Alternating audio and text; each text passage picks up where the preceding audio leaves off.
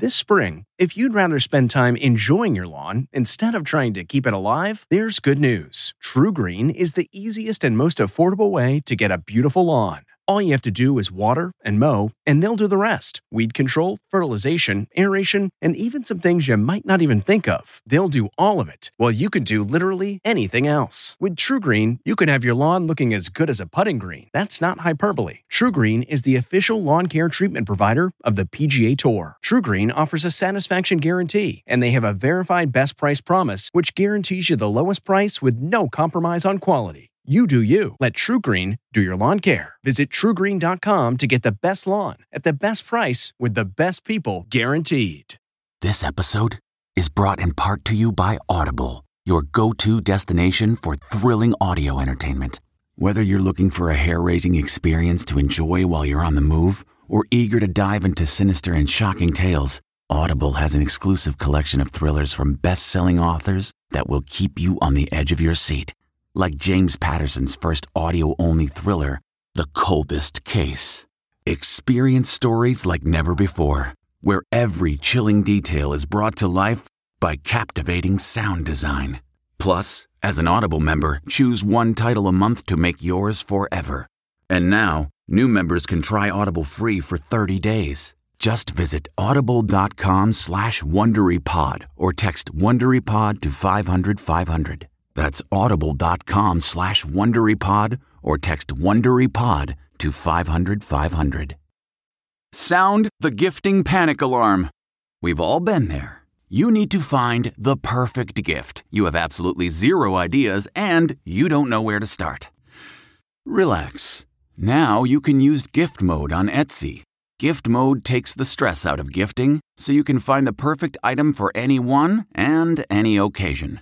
Just answer a few short questions about who you're shopping for and what they like, and Gift Mode gives you curated gift ideas based on hundreds of personas. Imagine pages of artisan espresso mugs for the coffee connoisseur in your life. Or for the pickleballer, customized paddle covers in every shade imaginable. Etsy's got you covered. Need to find the perfect gift? Don't panic. Try gift mode on Etsy now.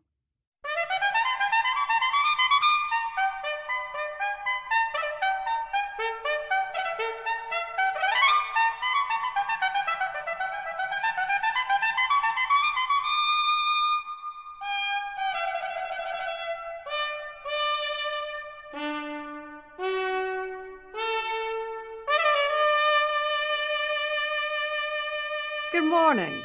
I'm Jane Pauley, and this is Sunday Morning. Night after night, in city after city, there are reports of shots fired, often with lethal consequences.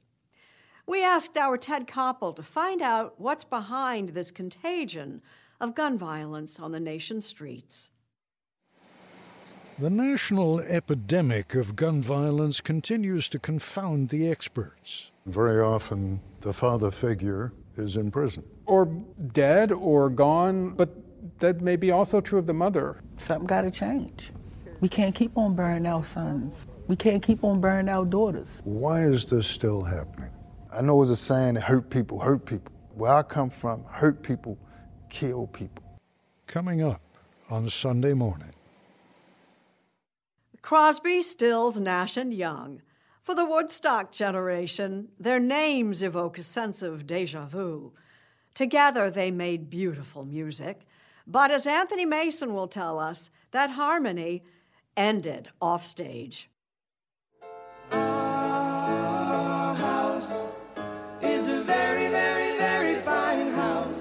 Just over half a century ago, a supergroup released one of rock's seminal albums. How would you describe the period of recording that album? Chaotic.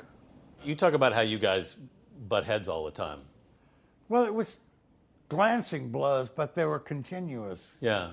And that tends to numb your skull, and you turn into numbskulls. Crosby, Stills, and Nash remember joining up with Neil Young to record Deja Vu later on Sunday morning. The frantic American push to evacuate Kabul is drawing to a close. Especially at risk, Afghans who served as U.S. translators. But as Lee Cowan explains, their fight for freedom sometimes continues long after they're out of harm's way. Where's the horn on this? Oh, that works. He's a stranger in a not so strange land. After all, the U.S. was the country he fought beside to better his own. I applied for a political asylum for the threats and persecution I had for my life by returning back home. The battle of an Afghan interpreter to see if the country he served would serve him back. Ahead on Sunday morning. Faith Salie talks with Top Chef's Padma Lakshmi. David Martin revisits the troubling tale of Alpha Platoon. Plus, Steve Hartman, commentary from Billie Jean King, and more on this Sunday morning for the 29th of August, 2021. We'll be right back.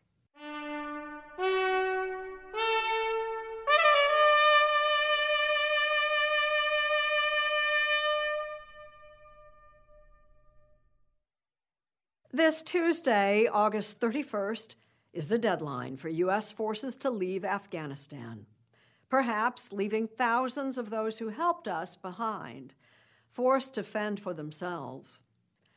Lee Cowan has the story of an Afghan refugee closer to home, with an entire town looking out for him.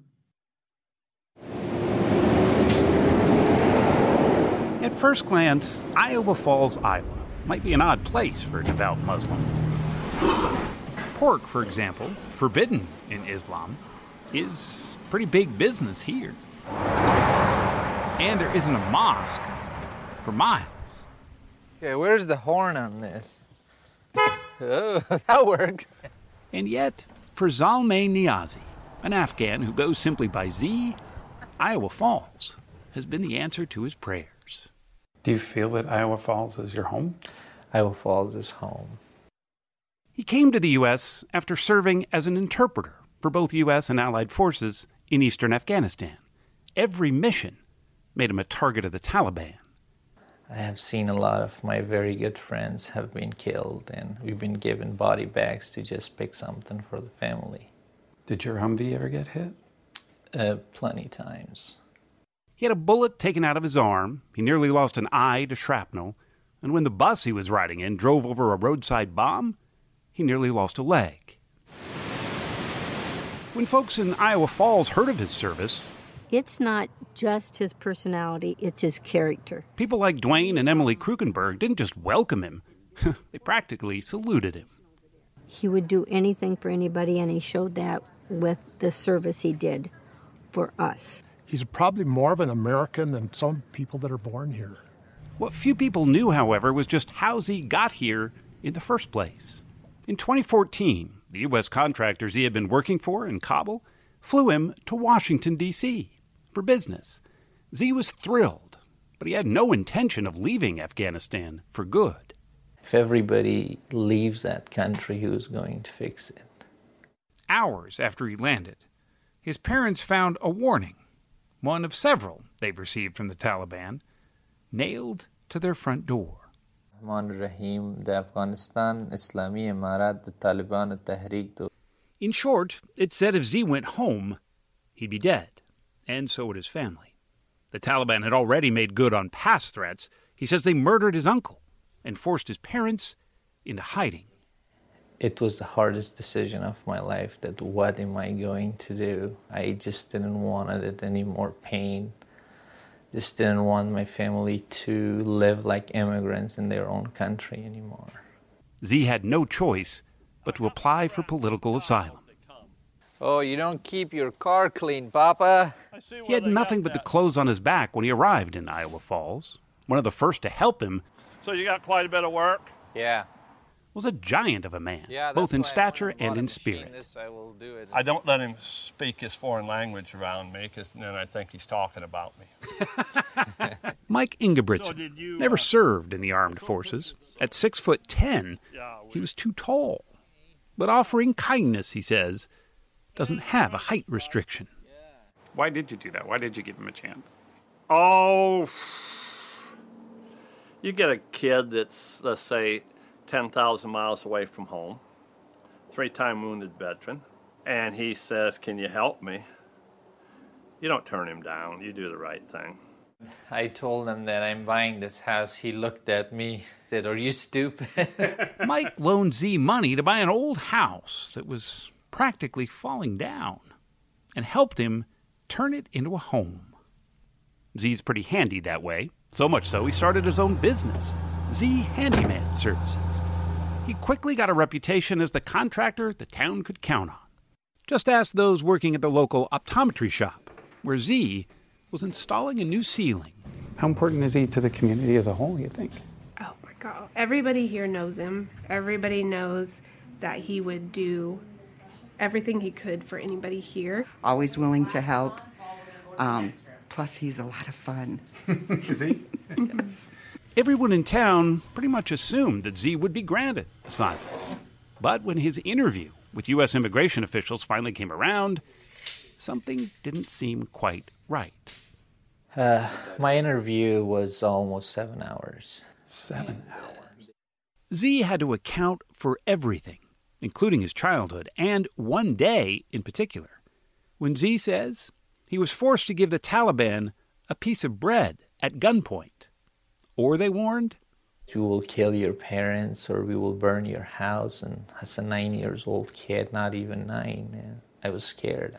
I didn't knew what else to do to protect my family. That's what they wanted. This is that letter that I got from the government. Three months ago, Z got a letter from U.S. Citizenship and Immigration Services that suggested that that morsel of bread he gave the Taliban all those years ago could be viewed as aiding an enemy, an allegation which could get him deported. You have engaged in terrorist activity. Did you feel betrayed? I did. I got stabbed in the back. As Afghanistan fell to the Taliban over the past few weeks, the question on everyone's mind was if the U.S. is risking life and limb to evacuate people fearing for their lives, why on earth would they send someone like Z back? We're supposed to be reasonable people, and to me, we're better than this. I won't let it happen. The residents of Iowa Falls quickly went into action, including Mike's wife, Linda. I mean, everybody in Iowa Falls would go to jail for him, I think. In a matter of weeks, the town raised more than $40,000 to hire Z the best immigration lawyers they could find. But as the scenes outside Kabul airport became more and more desperate, Z was getting more and more anxious, not only for himself, but for his family. But then, a bit of potential good news. U.S. immigration officials won't comment on why or what, if anything's really changed pertaining to Z's case. But Z's attorney was notified two weeks ago that the U.S. has now agreed to re examine his application for asylum. In Iowa Falls, it doesn't really matter the why. All that matters is that Z just might have a chance to stay where they think he belongs. I want to propose a toast to our friend Z that he forever stays in Iowa Falls. You're here. I promise I will. For Z, it's bittersweet. His family is still stuck back in Afghanistan, the country he nearly died to rebuild. And he vows the fight isn't over yet. It takes a lot to make a community, make make a country great, and I did it. I will do it again, and I I will stand for what's right. Kevin, please pack your knives and go. Thank you, guys. She's the host of Top Chef, Bravo's long running cooking competition show. But there is so much more to her story. Faith Salie is in conversation with the remarkable Padma Lakshmi. This is a beautiful time at the market because you have all of your beautiful summer vegetables and fruits. There's and so your- much color. Are those all tomatoes? They're all tomatoes. Come here. Here's a tip when visiting a farmer's market with Padma Lakshmi. What would you Um, use that for? I wouldn't use these. Okay. Follow her lead I love these guys. I love frying them. and learn along the way. These are my taki. These are great. I would just drizzle these with a lot of olive oil. When Lakshmi talks food, take note. I will look at what's here and I will make up a recipe based on, you know, what I find. After all, she's the host, judge, and an executive producer of the hit Bravo show Top Chef. Lisa, please pack your knives and go. And she highlights immigrant culture and cuisine in Hulu's Taste the Nation. This is my first rodent. What does it taste like to you? Tastes like chicken. She's also an author, activist, and UN Goodwill Ambassador. You could say Lakshmi has a lot on her plate.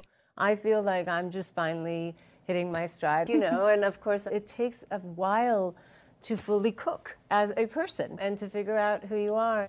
And to know who Padma Lakshmi is, it's important to know where she came from and how much she's overcome. In my life, I've had a lot of happen, you know. If people don't know your story, they might look at you and think you lead a charmed life. I hope I do now. I would like to. Before bestseller lists, Emmy nominations, and magazine covers spiced up her life, Lakshmi's roots were humble. You didn't grow up with a lot of privilege. No, I didn't. I was born in India, and my mother divorced my father when I was two. She came to America, and I came here, I joined her when I was four. I came here on Halloween night, and I thought, America, this beautiful land of plenty where all you have to do is dress up in a funny costume and they give you candy. Not even like money, candy. After her arrival in America, Lakshmi found joy and wonder in the melting pot of New York City. It would not last. At seven years old, her life was forever changed. It happened with a relative of my mother's uh, second husband, and um, I was sexually molested. And I went, you know, I was sent back to India for a year and a half. I will say, in my mother's defense, she did the best she could to get me out of there as soon as possible, and that was the quickest way to do that. Uh, in retrospect, I'm sure she would not make that decision. Lakshmi returned to America and attended high school in Los Angeles. She also had a part time job at a mall. And you met a young man there. Yes.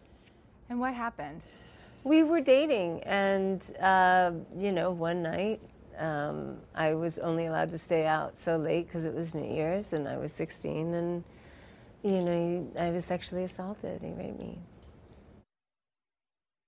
Lakshmi kept this secret for more than 30 years until she penned an op ed for the New York Times in 2018. When somebody robs you of your innocence, whether it's at seven or 16 or whatever, when you don't have dominion over your own body, it leaves you with a lifelong anxiety mm. that always lingers in some form. And that, to me, is the greatest crime of sexual assault.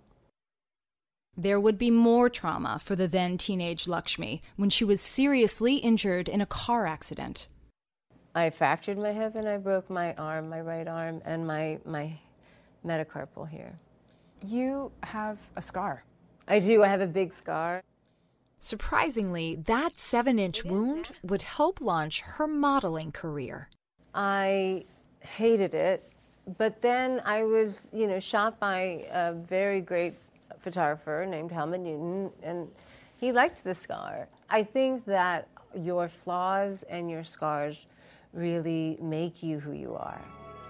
Photo shoots led to acting roles. Are there any provisions? I'm hungry.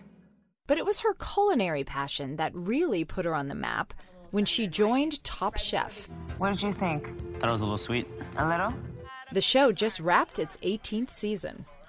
Eric, I loved your concept. I had the biggest problem with your food. What makes it so successful? It's very compelling to see someone strive to be the best at what they do for a living, no matter what it is. And so you don't have to be professional to have really deep, fully formed opinions about food. Lakshmi's made a name for herself professionally, but her personal life has also made headlines. In 2004, she married one of the most famous authors in the world, Salman Rushdie. They divorced three years later. In her memoir, she said Rushdie called her a quote, bad investment. I wish him well. I care about him, and I really don't want to say anything more about him. What she will talk about is a painful condition she and millions of women suffer from endometriosis, a disease where tissue grows outside the uterus and can lead to infertility. Because of my experience with endometriosis, you know, once I got the care that I needed, then I started tasting life for a normal woman who doesn't suffer with chronic pain. She's co founder of the Endometriosis Foundation of America. When not championing a cause or working, she's with her daughter, Krishna. The single mother co parents her 11 year old with Krishna's father, Adam Dell. I always knew I wanted to be a mom. I didn't know I would have this much fun. I'm very lucky. Given the endometriosis, mm-hmm. is it fair to say that Krishna is a miracle? Definitely. I call her a miracle. I mean, literally, I don't know how it happened. I have like some tinfoil and rabbit ears holding it all together in here. I'm not even kidding. That miracle and that mother daughter bond helped inspire her new children's book, Tomatoes for Neela. Krishna grew up in this farmer's market. You know, Tomatoes for Neela takes place here. The book comes out this week, just in time for Lakshmi's 51st birthday. Have you ever had a Coca Cola cake? No.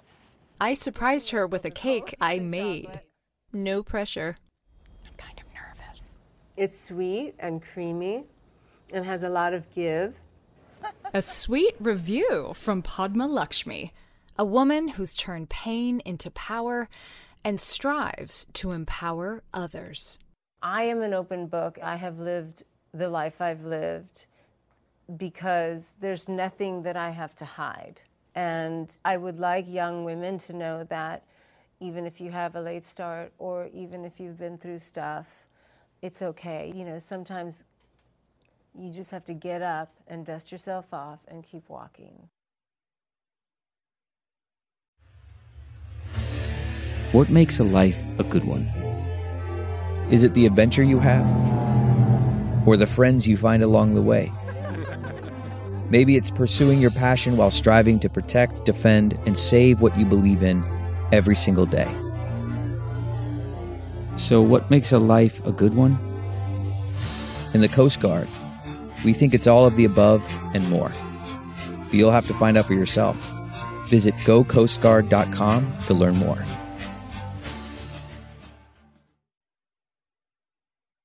It's been called America's other epidemic.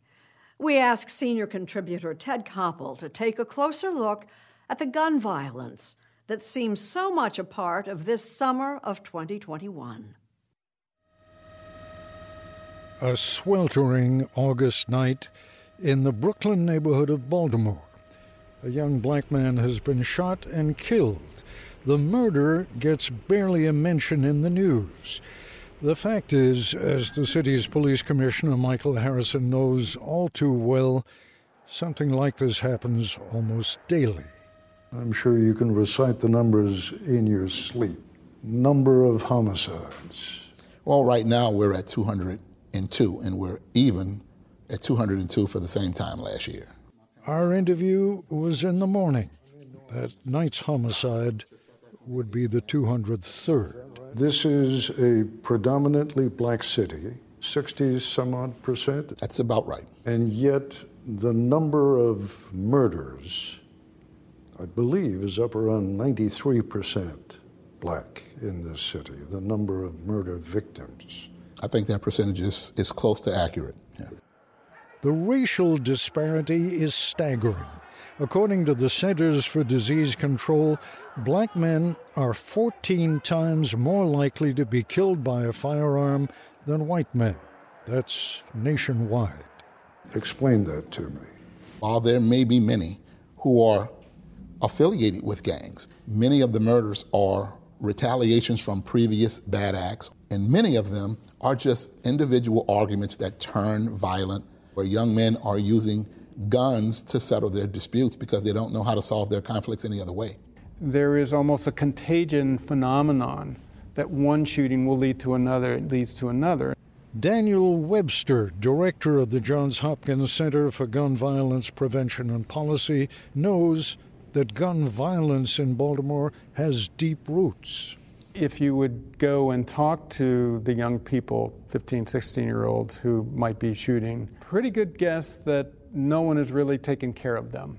So, to make money in this underground economy, either through robbery, through drugs, you typically have to have a gun. When you say no one they can rely on, very often the, the father figure is in prison. Or eh, dead or gone, but that may be also true of the mother. Kids don't have an understanding. Meet Corey Winfield. The worst thing that happened to us as street people is when we lost our fathers. He's a site director for an organization called Catholic Charities Safe Streets. His credibility depends in large part on what he did when he was young. Let's take my story.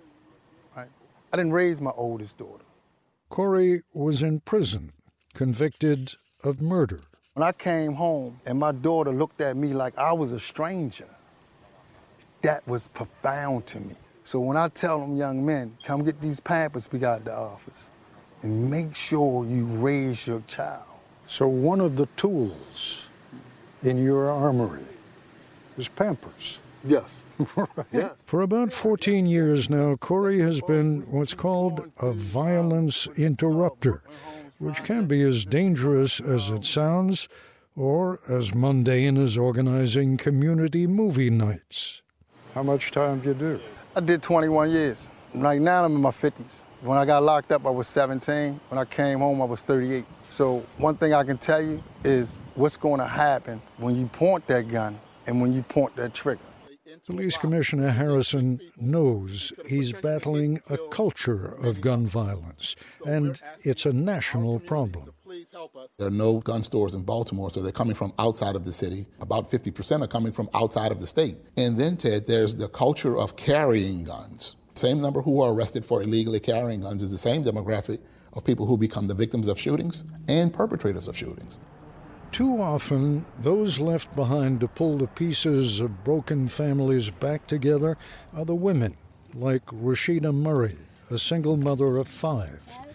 Her youngest son, Gerard, is nine. His father was murdered. He had an altercation with someone, and they went and got a gun and came back and killed him. And two of your boys were killed. The twins. Not at the same time. No, they were seven years apart. In 2012, one of the twins, Roderick Burton, went out to buy some Advil for a toothache. He went to the store with his friends, and he never came back.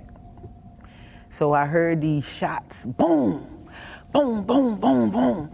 And the first thing I can think is, where's Roderick? Where's my baby at? He was 18. And I go outside, and it was him.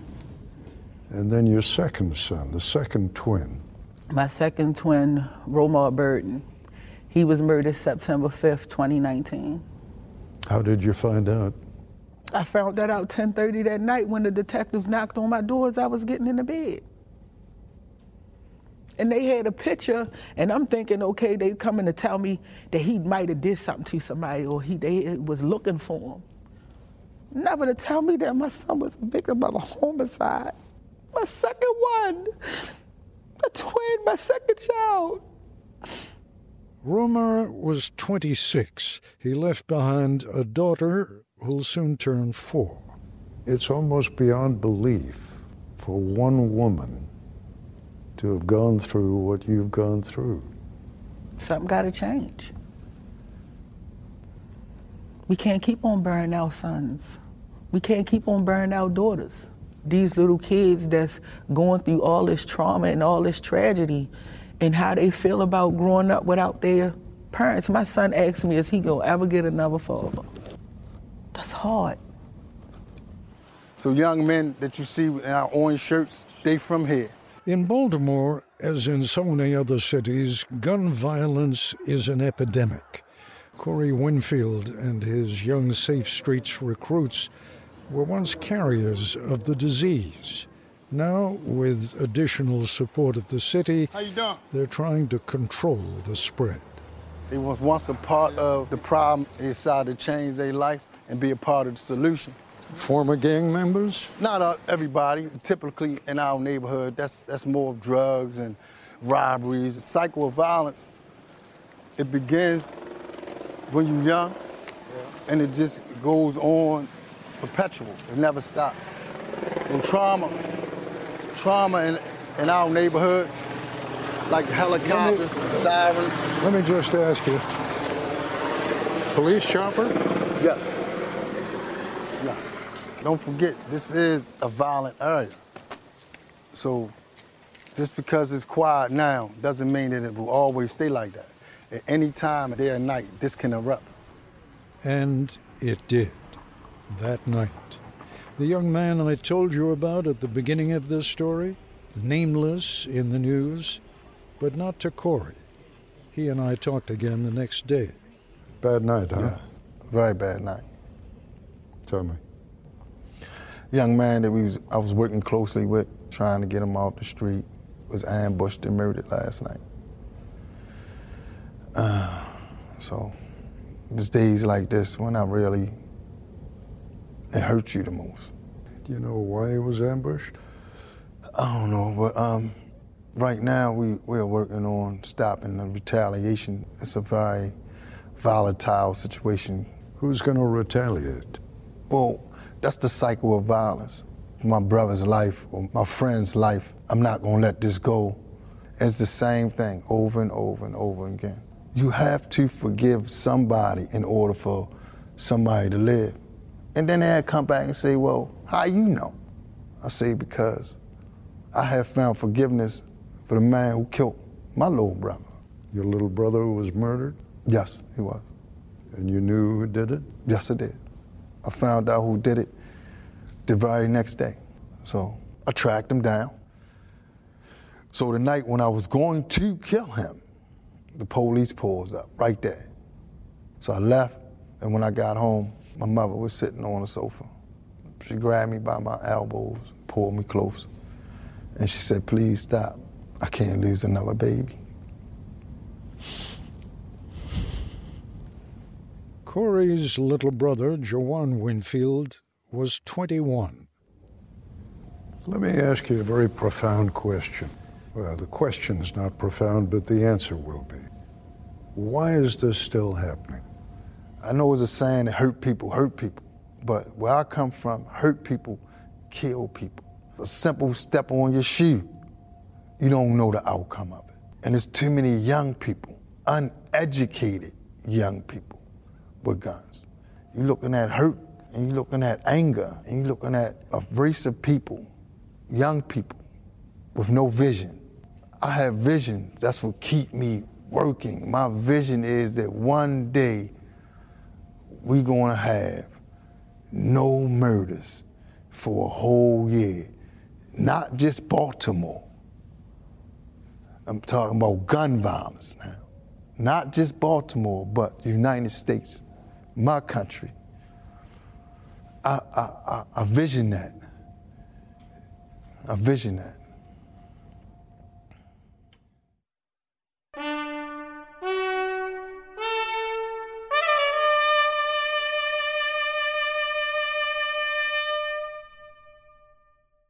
On this week of the start of the U.S. Open here in New York, opinion this morning from tennis legend Billie Jean King, whose memoir, All In, has just been released.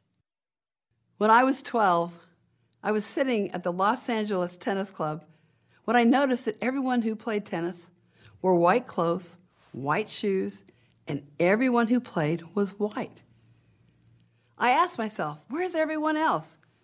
Even then, I'd experienced sexism and I'd seen racism at work. I just knew things had to change. So from that moment on, I decided to commit my life to being a champion of equality for all. The best leaders lead for everyone, and yet there are those who think women only lead for women. Why would we marginalize ourselves by focusing on half the world when we can have real impact by focusing on the entire population? Sometimes people say to me, Thanks for what you did for women's tennis. I smile and I say thank you. But they would never say that to a male tennis player. They would say, Thank you for what you did for tennis. I've always tried to help all of tennis, not just women's tennis. Look at Naomi Osaka. Last year, she used her platform to ask what the Black Lives Matter movement means to us. More recently, she and U.S. Olympic gymnast Simone Biles prompted important worldwide discussions about mental health. Los Angeles Lakers owner Jeanie Buss and Kim Ng of the Miami Marlins are two of the highest ranking sports executives in the country. They aren't managing women's teams, they are leading men's teams. Women get more attention when we do something in the men's arena. We don't do it alone. I've had many male allies champion me.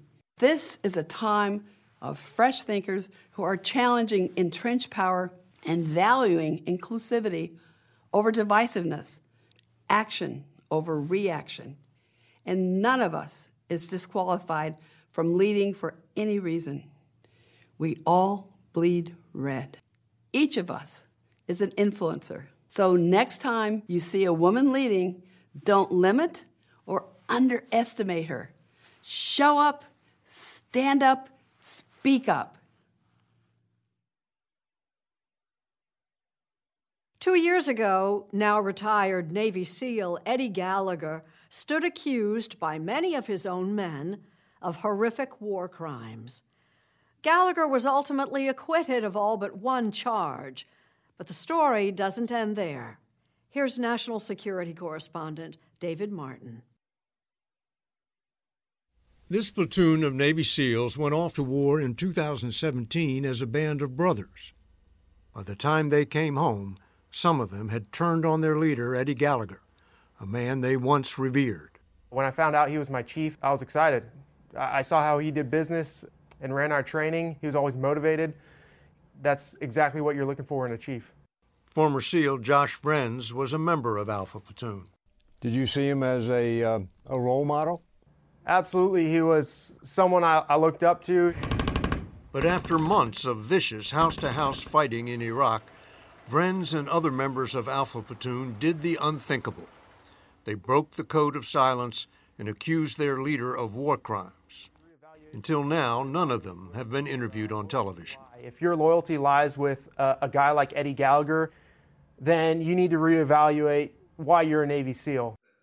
A lot of them were so torn apart by what happened on that deployment that they immediately left the SEALs completely disillusioned.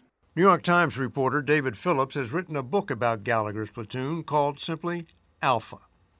You've got a bunch of exceptional alpha males all together, and sometimes that drove people to do things that got so far away from the values that they thought they would have represented that it struck other SEALs as crazy.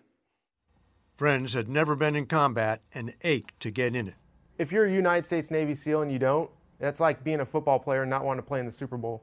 That, that's our job. Gallagher gave Vriens and the rest of Alpha Platoon exactly what they wanted. They were supposed to stay 1,500 yards behind the front line, backing up Iraqi troops as they retook the city of Mosul from ISIS. But Vriens says Gallagher told them to turn off their GPS trackers so they could get closer to the fight without headquarters knowing. Originally, that was Eddie's idea, but at the same time, we were signing on with it. Anybody that wasn't cool with it um, was kind of labeled as uh, a coward.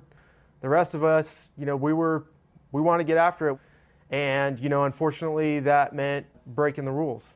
There's a, a subculture of SEALs who feel that to a certain extent they are uh, above the law and should be. That the real fighting, the dirty fighting that must be done by unconventional forces, sometimes isn't as pretty as the rule book makes it sound. Some members of Alpha began to believe Gallagher was needlessly risking casualties, exposing his men to enemy fire on this rooftop, for instance, where a helmet cam captured the moment one of them got hit.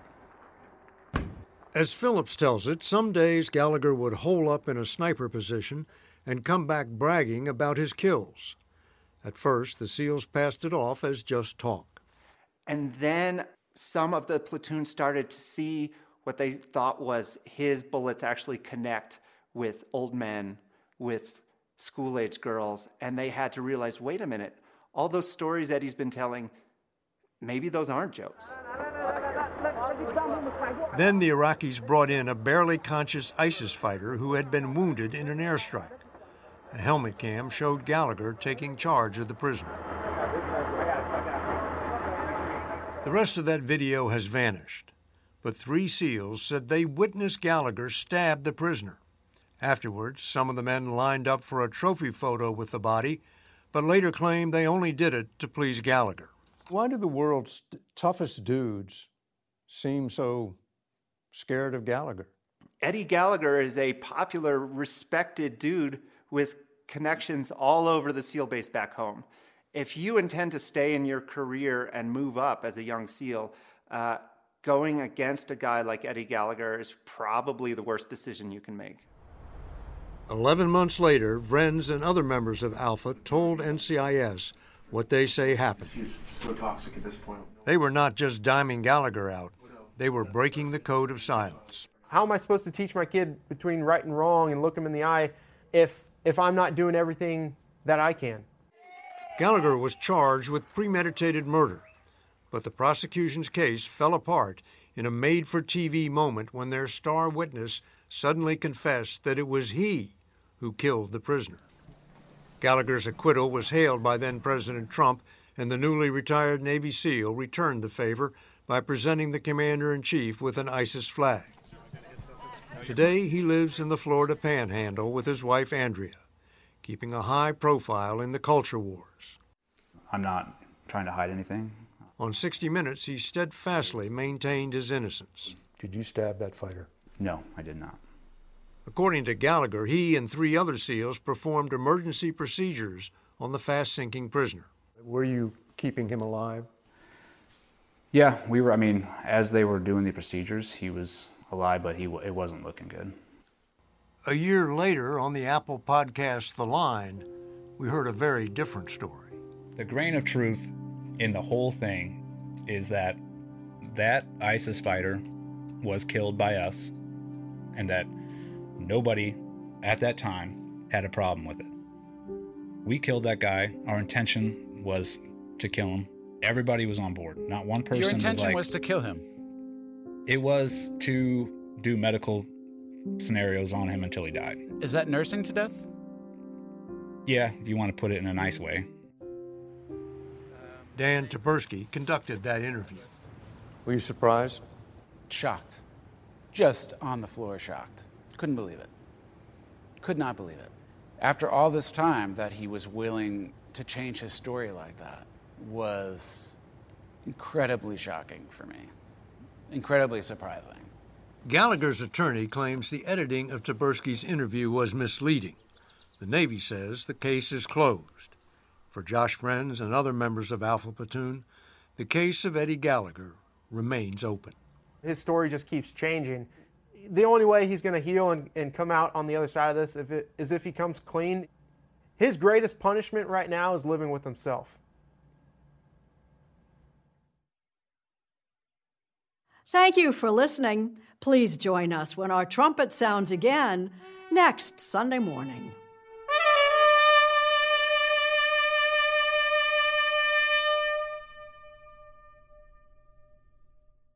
If you like CBS Sunday Morning with Jane Pauley, you can listen early and ad-free right now by joining Wondery Plus in the Wondery app or on Apple Podcasts.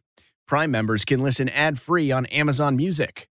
Before you go, tell us about yourself by filling out a short survey at wondery.com/survey.